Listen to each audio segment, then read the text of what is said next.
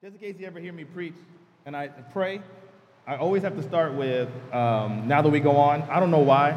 I used to say it so fast, people didn't even know what I was saying. And then, two, I always say Jesus at the end three times to make up, because uh, when I first started dating my wife, she noticed that I didn't say Jesus ever in my prayer. I came out of that environment where you don't mention Jesus because you don't want to offend anybody. And I'm like, I got to make up for lost time. So, Jesus, Jesus, Jesus. I'm making up for it and, and count. So, we're talking about the Proverbs, and living well. And a part of living well to me and, uh, and to the Bible and to Jesus and to everyone around you is having a fruitful ministry, right? So let's get right into the scriptures. Proverbs 3 5 through 6. Trust in the Lord with all your heart and do not lean on your own understanding. Oh, sorry, hold on. I went out of order. So, I first, let me give you an overview of where we're going, right? Where we're going, how to apply wisdom, what do we do with all this wisdom under pressure? And I always like to end with what to pray for. Let's first talk about our source of wisdom. Let me get there real quick before we dive into the, uh, to the word. Because if you're taking wisdom from this world, you have to think about what's your source. This is a world where there's a billion dollar industry to help us all eat incorrectly, right? Tums, Pepto Bismol, right? All those things. So you can go out and eat pizza, everything that your body hurts. So you can overeat too, right? They have things, oh, are you overeating? Take this so your stomach doesn't expand too much and hurt you. There's a whole business that allows us to do the wrong thing. We're supposed to eat vegetables and fruits and all those things. What do we call that? Dieting, right? That's not dieting, that's the way we're supposed to eat. Our body tells us, right? Because when our shirts don't fit, everything creaks when we sit down on it, right? Right? We're all heavy and overweight. Like obesity is an epidemic in America. We have access to the healthiest foods ever known to man. We could literally have the healthiest diet ever known. Do we? No, we have one of the worst diets, right? So think about the source of where your knowledge is, right? And then also think about our human condition. We all have an area of our life that connects to our ego that the, our flesh or the devil can easily use to manipulate you, correct? Like you don't have to admit it, I'll admit it, I do, right? If you challenge my intelligence, you're probably gonna get that slow look back. Oh, you think you're smarter than who? Oh, right. no, but like that's something that you can easily play on, right? It, I don't know if you ever heard of Bernie Madoff, but uh, he was he ran one of the biggest Ponzi schemes in history. And if you don't know what a Ponzi scheme is, is where I say, oh, I can easily make you more money. But what I do is I get $25 from you, and then I get $25 from someone else. I promise you 15. I take the 15 and give it to you, and then keep the rest for myself. So I have this scheme going where I'm making these payouts based on the money that is given to me. And I watched this movie on HBO, and it just blew my mind, but it really did highlight our human condition, right? So this guy walks up to Bernie Madoff and says, Oh, I want to invest five million with you, right? But what you don't know is right before that, Bernie Madoff had a conversation with associates saying, We're broke. We have no money to make the play- payouts. You have to get money for us. So this guy, this big fish, you would call him, walks over and is like, Oh, I have five million I want to invest with you. Five million is a lot of money, right? We can all admit that. Bernie is like, I'm not into making uh, small investments right now. I don't want to insult you because we're friends. First of all, it is insulting, right? I just offered you $5 million. You said it was small. And so the guy is like, oh, most, people, most normal people would walk away. But Bernie knows this man is controlled by his ego and that's connected to his money. So he's like, okay, okay, Bernie, 7.5. He's like, really, I don't want to insult you, right? So the guy looks at him again. He's like, all right, 15 million, not a penny more right? And the guy looks at him again and he's like, Bernie's like, I really don't want to insult you. He's like, all right, 20 million and no more. Bernie just looks at him, gives him a sigh. He's like, 25 million and not a penny more. And Bernie says, well, because we're old friends, I'll take this little bit amount of money. And the guy was happy. He was happy that just gave away $25 million, right? Now, we can critique him and judge him. That's all of us, right? We've all fall victim to something similar to that, whether it's our ego, our fear, or not feeling like we're adequate. But that's our human condition, right? That's where our source of wisdom could come from. Do we really want a source of wisdom that looks like that, that's easily manipulated, right? That allows us to do the, that we try to find ways to do the wrong thing? Right? So we got to think about where our source of wisdom comes from, right? I have an example, right? Bad biscuits make the baker broke, bro, right? That sounds wise, but what does that even mean, right? Like, I don't even understand. But that's kind of like what the world's wisdom is when it comes to you, like, oh, be selfish, right? For yourself, right? That's not quality wisdom, right? These are things that we have to realize what the world is giving to us, right?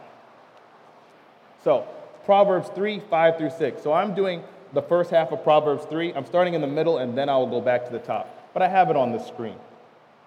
Trust in the Lord with all your heart, and do not lean on your own understanding. In all your ways, acknowledge him, and he will make straight your paths. Right? So I'm going to give you some terms and some technical terms, and then as I go through the whole sermon, you'll understand this.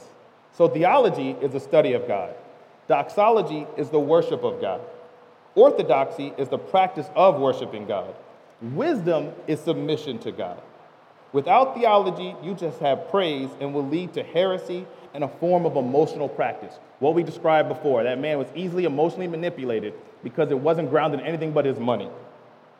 Theology without doxology leads to dead, cold orthodoxy. People who just go to church just to get communion or to get prayed over or to get the, the, uh, on, get the little ash on Ash Wednesday to get the little ash on their forehead. That's what that could lead to, right?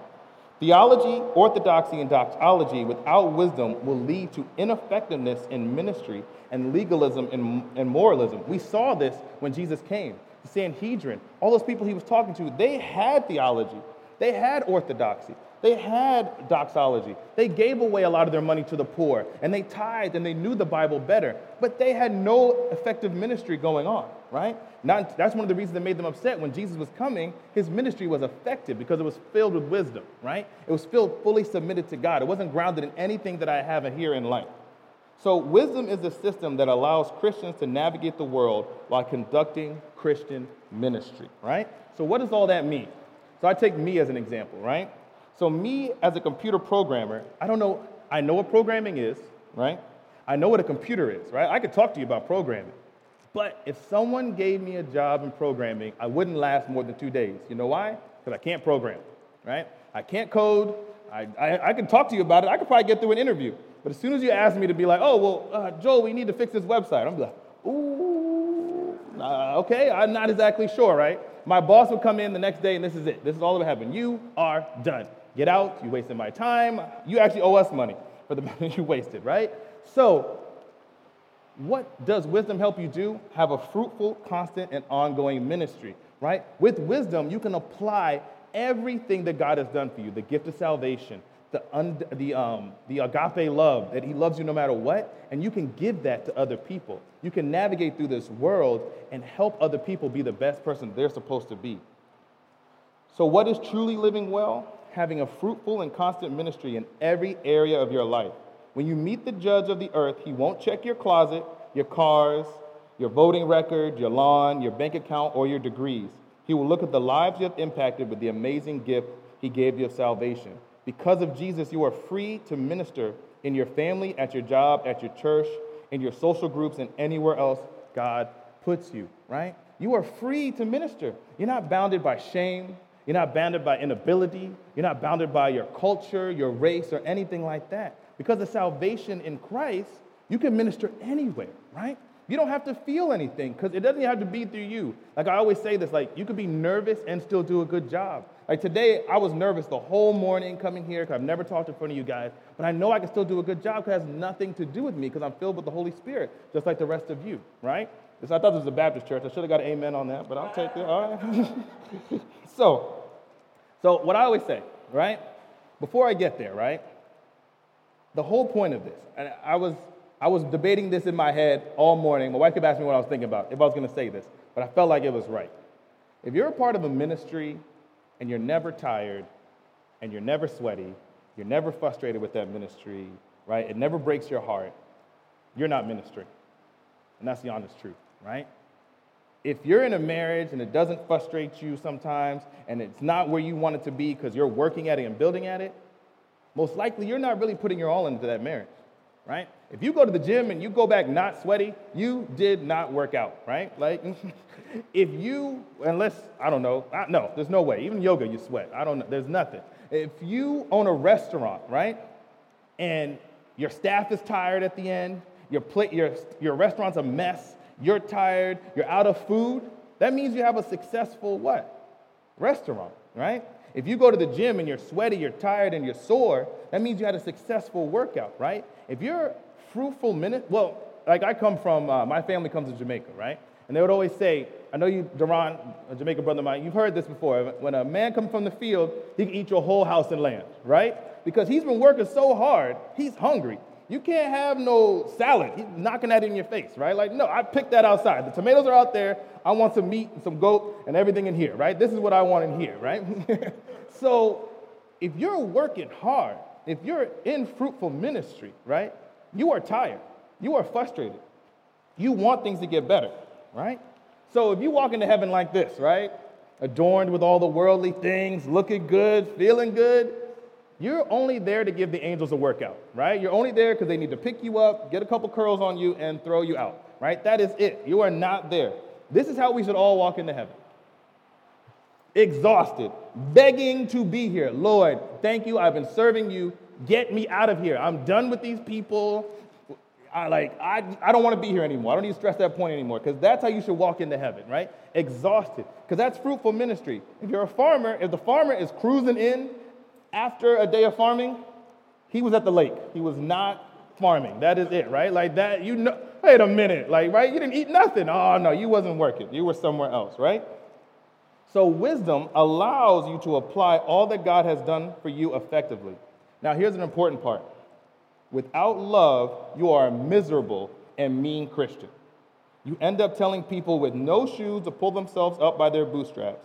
You begin to believe that you are the model Christian and others should be like you. You end up pointing people to your culture, not Christ. So, Proverbs 3 3 through 4.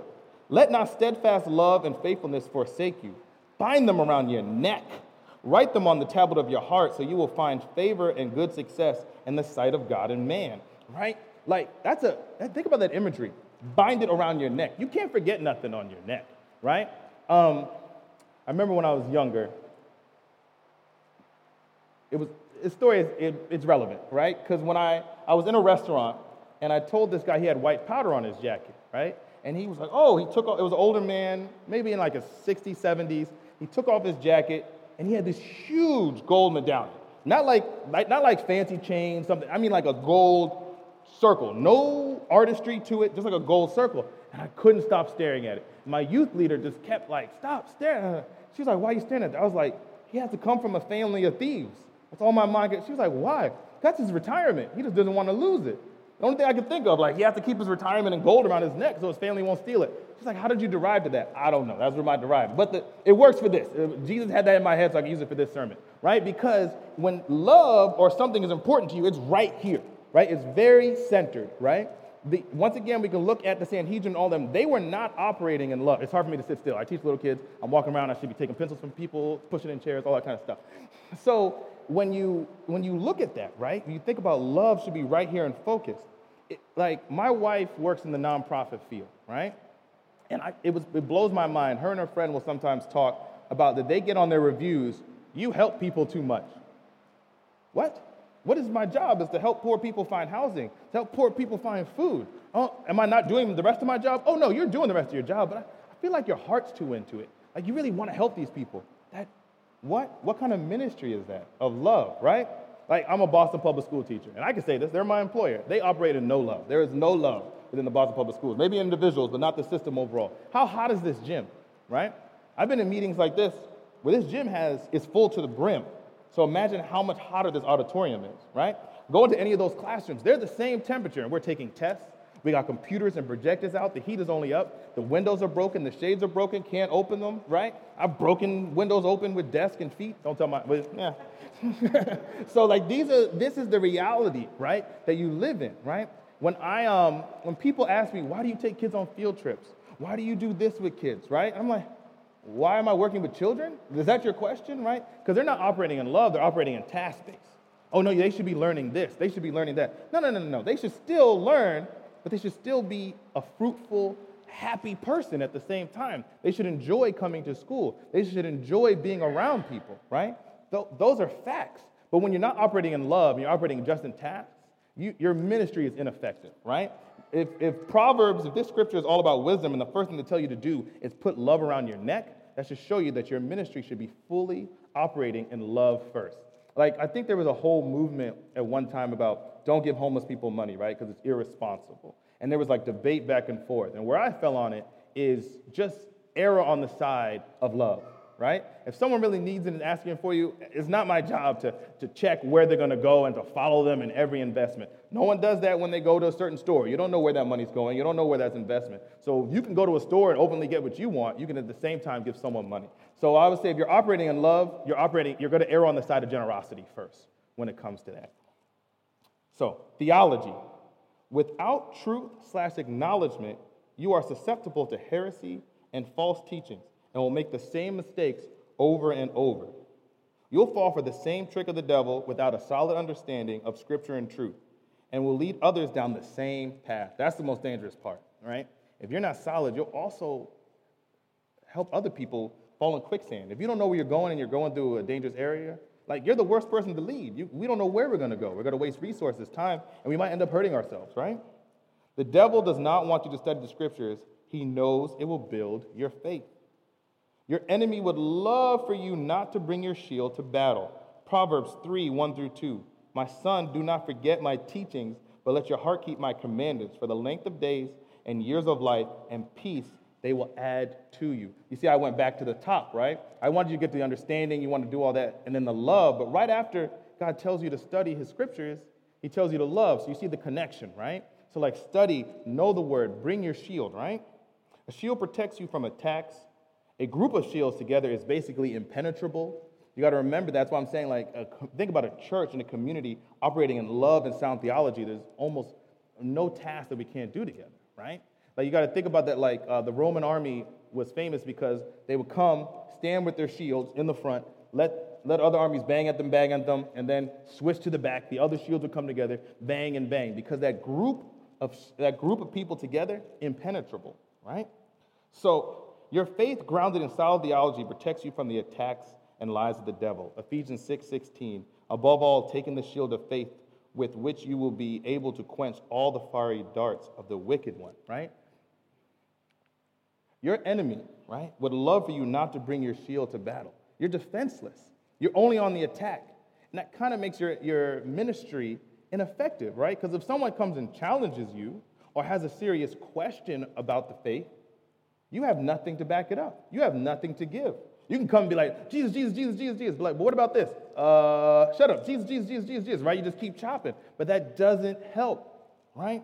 Everyone's seen this movie, right? I try to make my wife watch it. She won't watch it with me. Indiana Jones, right? He had the sword, sing, sing, sing, bang, right? Bang. Useless, right? He had no way to protect him from the attack. He was ready to fight, but he wasn't ready to receive the attack back, right?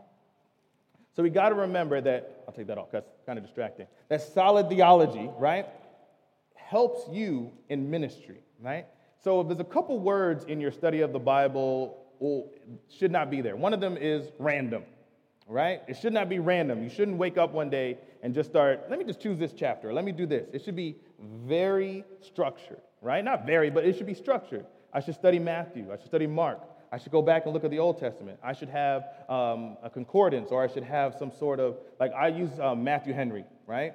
Like, when I read the word, I go after and I look at Matthew Henry to confirm that I'm not making it up or doing what I'm, what else, making up my own thoughts about the scripture, right? Using the scripture to justify what I want to do, right? I heard a story once. A man woke up and he said he felt like God told him to kill himself, which is erroneous. It makes no sense. But he said, well, let me just flip to the Bible and find a random scripture. The, ne- the first scripture he found was Judas hung himself. And then he said, Oh, let me flip the Bible again. The next one he said, Whatever God tells you to do, do it quickly. Right? Right? That's like, right? And so, like, as a result, like, that is, that's what random can lead you to, right? Because it's, and also, the, trust me, the devil would love for you to have random scripture because then he can slide in and put doubt in there and heresy and all types of things. But it should be in a way like you should be structured. Or we we live in a century right now or a time where you can just go on and choose a certain subject you want to study and your Bible app will walk you through it, right? It, so we should be very, very grounded in this because it just helps for effective ministry, right? Now, this is a tough one, right? When things are broken and terrible, your ministry can have the greatest impact, right? Proverbs 3 7 through 8. Be not wise in your own eyes. Fear the Lord and turn away from evil. It will be healing to your flesh and refreshment to your bones.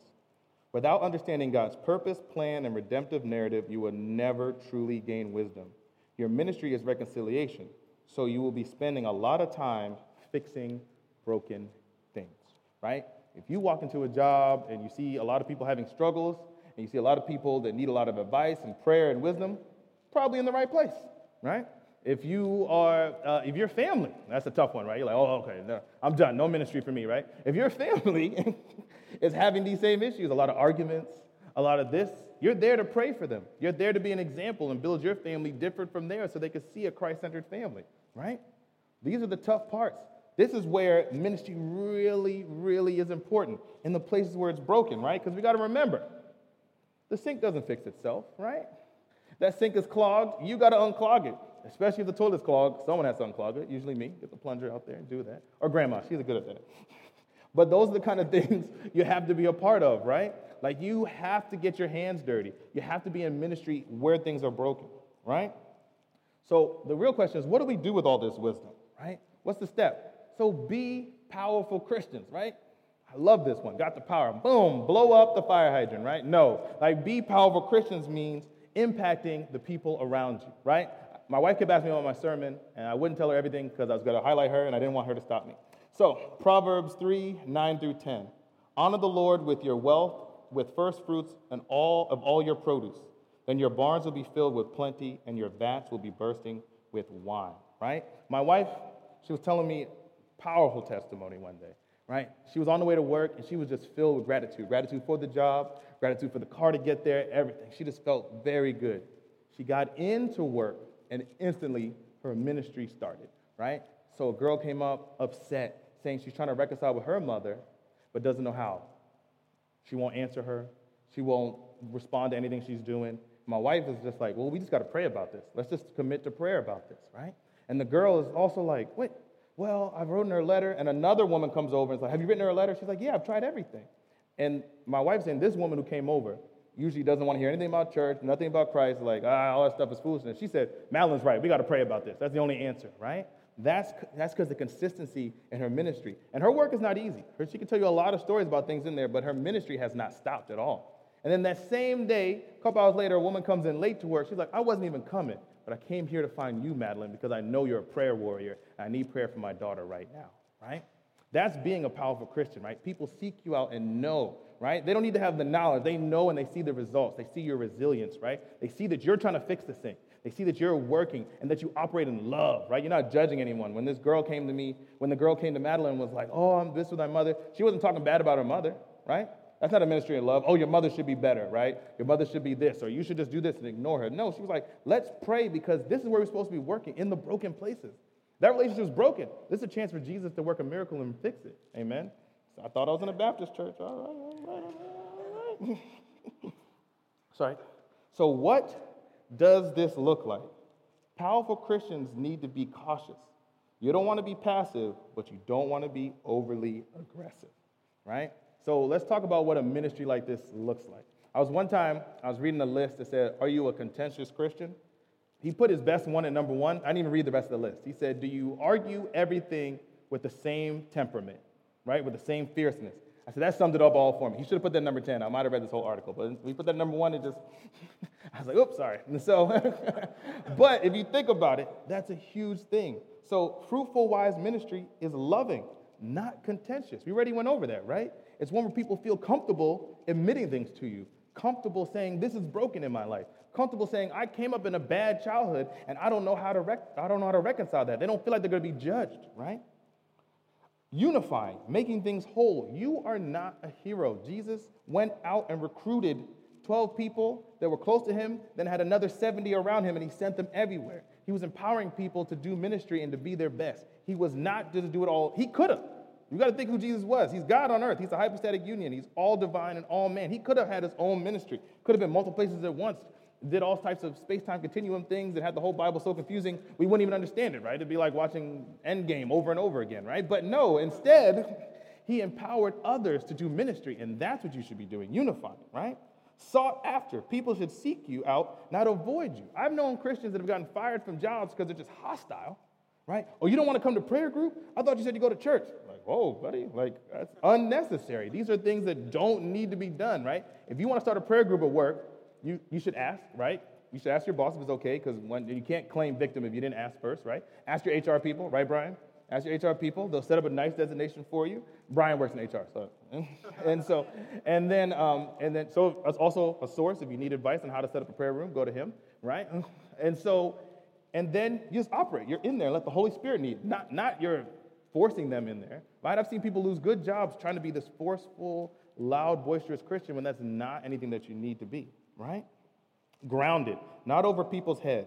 I always say, think of the lady at the well and think of Nicodemus, right? Um, the lady at the well, Jesus used very few words and spoke to her right where her life was. Nicodemus, I've had to read countless commentary on what he was talking about Nicodemus, and there's a whole thing on water judgment and everything, but Nicodemus already knew that because he knew Nicodemus was studied, right? So your ministry shouldn't be above people's head. It should be right where they're at. You should under, it should be, um, I always think about this. Malcolm X, in his autobiography, says he was more fruitful than any Christian minister because he spoke the language of where he was, right? He could speak slang and other things because he was speaking right to them where they are. And he also understood the despair and everything of that neighborhood. Are you tired of this? Are you tired of that? Right? Not, Islam's not going to fix that or this, but it, we can do this and work together. And people like that message. He said the other ministers, right, weren't speaking on that level. They just came in talking about uh, on a very higher level than where the people were ready to be at right? So make sure your whatever your ministry is is grounded where they're at. You're also in a community of believers of multiple multiple cultures, backgrounds, and education. Where if you don't know how to reach a certain person, you should be able to reach out and ask at the same time, right? So a model worker for Christ and earthly or family. I always put this right. If you don't respect your parents, hard to ask your kids to respect you, right? First and first, that's ministry for yourself. So you got to talk to your mom on the phone. You got to be respectful to her and your dad and all those things, right? Because it's a model for your it's a model for your children. But I will say this because the most embarrassing meetings as a teacher to be in is when a child is giving troubles in school and you have the parent come in and they start talking and the first thing the kid says is, "You don't respect your mother. Why I got to respect you?" You just you try to move papers around. You try to not look right. Like it is like you that that that is there's no argument against that, right? Like, what can you say? Well, I, do you want, like, I've heard, do you want to be like me or do you want to, like, either, like, that kind of argument doesn't work because you have no moral ground to stand on, right? You have nothing to even begin the conversation. So if you're the kind of person at work that shows up late and tells everyone what to do, no one is going to listen to your ministry, right? No one wants to hear from you, right? If you're the person that's a know-it-all, no one wants to live, um, no one wants to listen to you. So you want to be a model worker, someone that does their work well, someone that's pleasant while they're doing it. You're not caught in gossip, because if you're a gossip, no one's going to feel comfortable being real with you, right? Are you a person that respects your boss? You say, like, I understand that this person is difficult and they're micromanaging, but we can still find a way to respect them and not talk bad about them. Let's be solution oriented, right? Are you that kind of person? Because if you're not, as we pointed out with the parent example, your ministry is dead, right? No one wants to hear from you at that point. So, this is a tough one wisdom under pressure. Your wisdom in ministry is worthless if it falls under pressure. The beauty of being a child of God is his consistent refinement. The devil wants your ministry to fall. You maintaining your ministry under pressure or attack is ministry and worship. God can use these attacks to strengthen your faith, resolve, and most importantly, your ministry. I took the message version. I don't know, the message version is kind of like the Bible, not kind of like it is, it is the Bible in our vernacular, right? For this, the last part of Proverbs that I'm using Proverbs 3 11 through 12. But don't, dear friend, resent God's discipline and sulk under his loving correction. It's the child he loves that God corrects. A father delights is behind all this, right? When people are attacking you, when your ministry comes under attack, right? When people are talking bad about you behind your back, right? And you don't change who you are, and you're still fruitful in your ministry, and you're still loving, you're still wise, you're still knowledgeable, it is ministry in itself, right? If you change every time someone comes and insults you or takes you down to another level, your ministry is useless, right? Because the devil knows how to get rid of it real quick. Your flesh knows how to get you out of it real quick, right? Your ministry is nothing unless it can withstand the pressures and the, and the insults and the people that get promotions who don't do the same amount of work as you. If it can't, if it can't, um, if people can't call you in a meeting and set you up and talk bad about you for an hour and 45 minutes and you walk out the meeting um, upset, crying, and cursing, and doing all that, your ministry is nothing, right? I'm not saying this because uh, I've done this perfectly my whole life, right? I failed at it, right? And recently, I always say this: is, I thought I had the worst school year I could ever have, right? I hope the Lord is done teaching me whatever or building whatever muscle, right? I hope I have enough spiritual muscle, right? I'm, but um, probably not. But like, I really, really was tested in this. in every area this year, right? And you can ask my wife, you can ask Kevin, you can ask artists. I was constantly reaching out for prayer, constantly reaching out for support because it was a tough year. I would walk into a job that I'd done for 12 years with anxiety, right?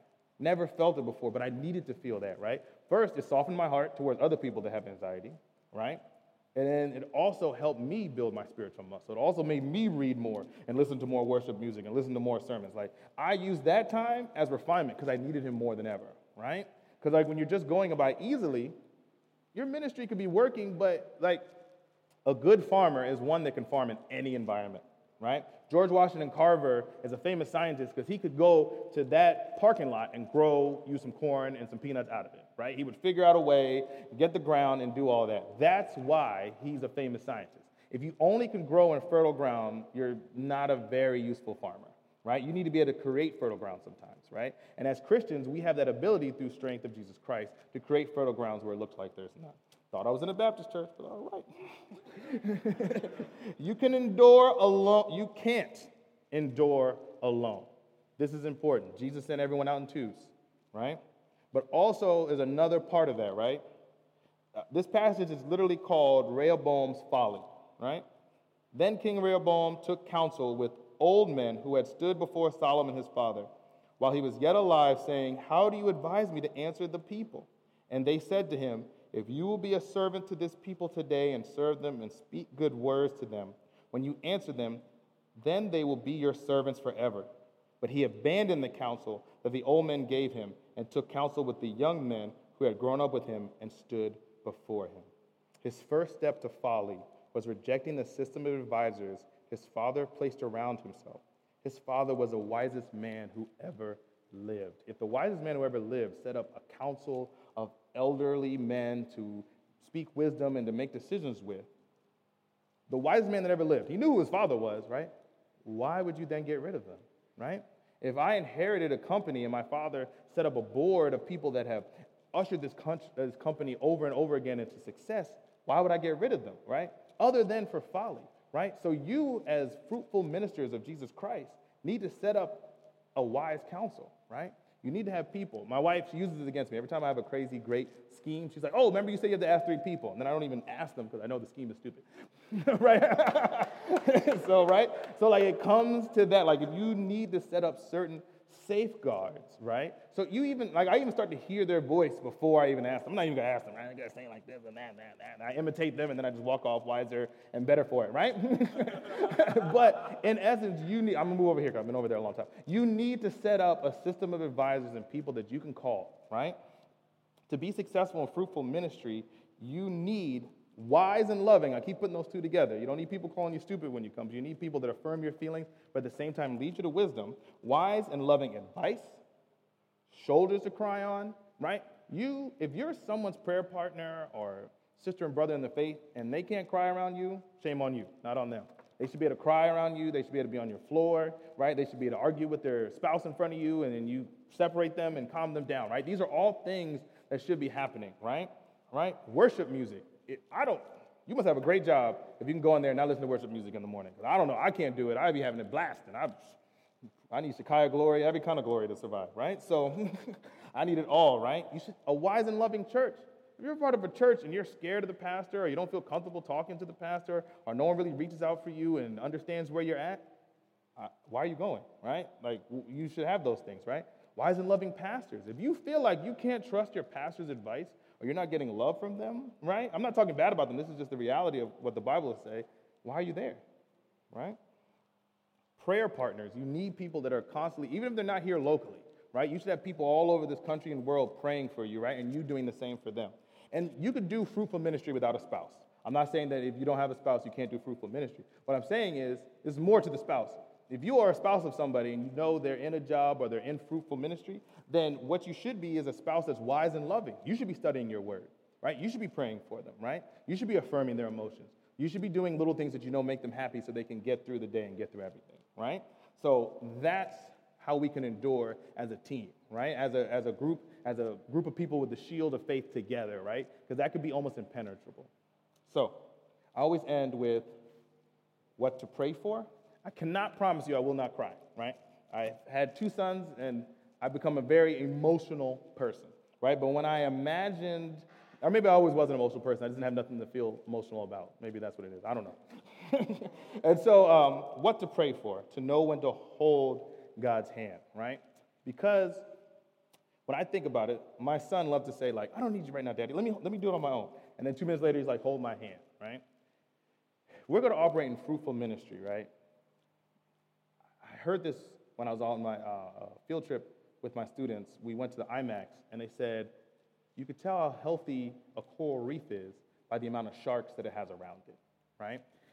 Because there's a, there's a lot there going on, a lot of fruit. All you're going to bring is more attention and more tension towards it, right? There's going to be people that want to eat off of it, suck off of it. There's going to be the devil that wants to destroy it, your flesh that doesn't want to do it anymore. They don't want to be tired and worn. I want to, I want to, I want to live nice and comfortable, right? Like there's all these idols that you have to take on, right? And so to get through these things, to get through the backstabbing and the betrayal and the uh, people talking bad about you and the rumors and the stresses at work and mean bosses, you need to know when to take your hand and just hold on to the Father, right?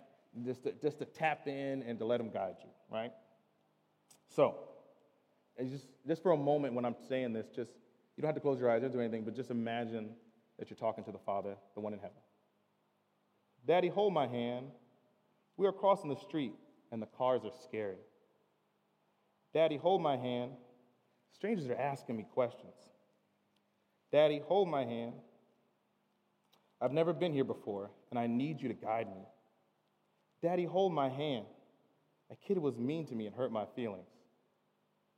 Daddy, hold my hand. I want to try this new thing, but it is scary.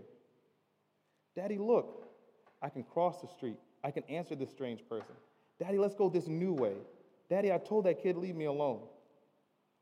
Daddy, I'm not scared anymore. Daddy, hold my hand. Why? Just do it. All I can leave you with is please just beg the Father to hold your hand so that you can empower other people to be the amazing, God fearing, on fire Christian that God desires them to be.